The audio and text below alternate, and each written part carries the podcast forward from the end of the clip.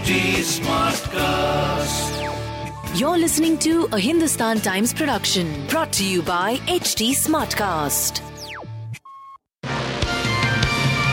Hello, these are the top news for the day. India has informed Pakistan of its intention to amend the Indus Waters Treaty of 1960, which sets out a mechanism for the management of cross border rivers. Because of the Pakistani side's intransigence in implementing the pact, people familiar with the matter said on Friday. The notice for modification of the treaty was conveyed by the Indian side on January 25 through the commissioners for Indus Waters of the two sides. India was forced to issue the notice as Pakistan's actions had adversely impinged on the provisions of the treaty and their implementation, the people said. A few days following a ruckus over its screenings at JNU and Jamia Millia Islamia, student outfits have given a call for holding the screening of the controversial BBC documentary at Delhi University and Ambedkar University.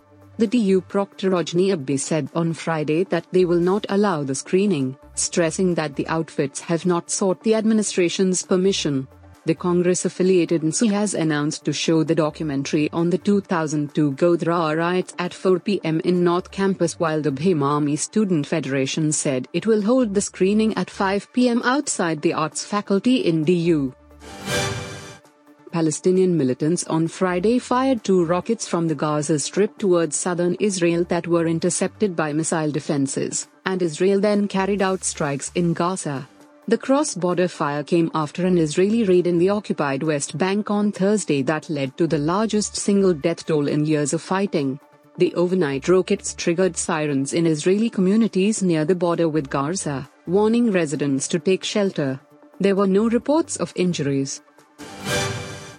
Sridharan Sharath, one of the members of the BCCI's five member national selection panel, has now broken the silence on Sarfaraz Khan's continual absence from the team.